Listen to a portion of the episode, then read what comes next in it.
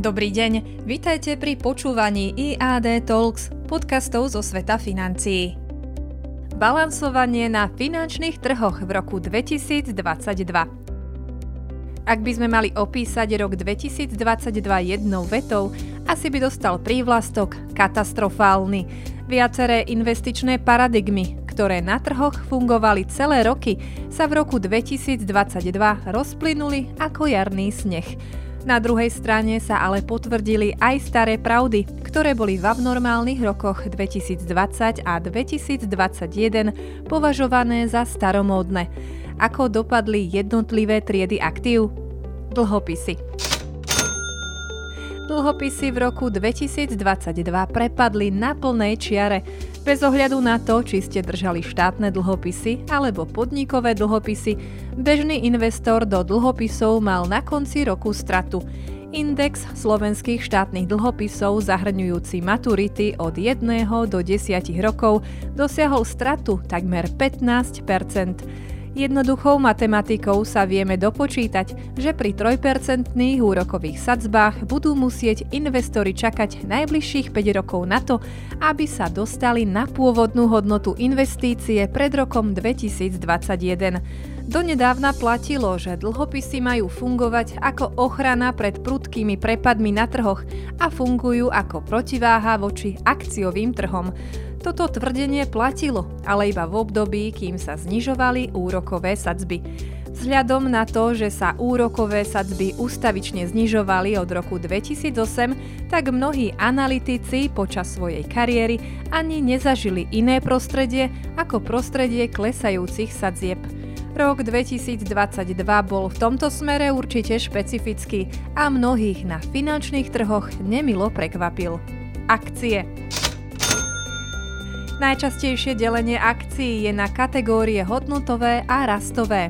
Rastové akcie zažili svoje 10 ročie slávy a naopak o hodnotových akciách sa hovorilo ako o zastaralých firmách s obmedzenými možnosťami rastu. Pre rok 2022 až biblicky platilo, že poslední budú prví a prví poslední keď sa na prelome rokov 2020 a 2021 tvrdilo, že korona navždy zmení podnikanie niektorých firiem, mnohí tomu uverili. Akcie týchto rastových firiem vzrástli do astronomických výšok. Rok 2022 bol rokom zúčtovania a mnohé tieto firmy stratili viac ako 90% svojej hodnoty. Je úplne jedno, či ako investor zarobíte na nejakej firme 200% alebo 300%, ak nasledujúci rok firma stratí 90% svojej hodnoty. Tak či onak budete na konci dňa vo vysokej strate. Na druhej strane rôzne hodnotové akcie dokázali vygenerovať zisk pre svojich akcionárov. Taký Berkshire Hathaway vygeneroval zisk pre investorov 3%. Nejaví sa to ako vysoký zisk, ale keď akciové indexy klesli o viac ako 20%, tak zisk 3% je obrovský úspech. Kryptomeny Kryptomeny sa ukázali ako úplne nevhodný investičný nástroj pre dlhodobých investorov. Základné predpoklady, na ktorých boli kryptomeny postavené, sa ukázali ako neplatné. Ak ste boli držiteľmi bitcoinu, tak ste stratili iba 65% svojej investície. Pokiaľ ste držali iné exotické kryptomeny, je veľká pravdepodobnosť, že ste stratili celú investíciu. Čerešničkou na torte bol krach najväčšej kryptomenovej burzy na svete, FTX, ktorá stratila viac ako 32 miliard v precenení a samozrejme všetky aktíva svojich klientov.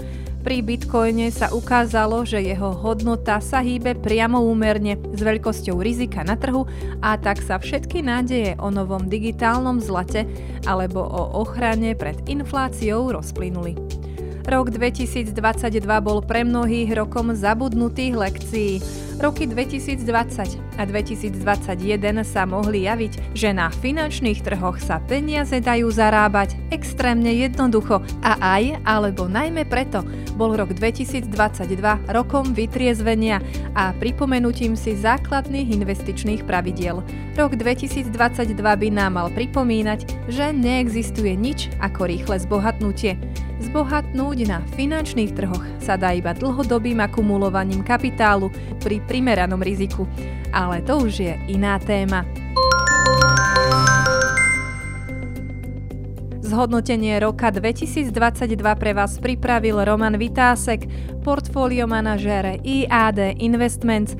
Počúvajte nás aj na budúce a nezabudnite sa pridať na odber nášho kanála. Žiadna správa zo sveta financií vám už neunikne.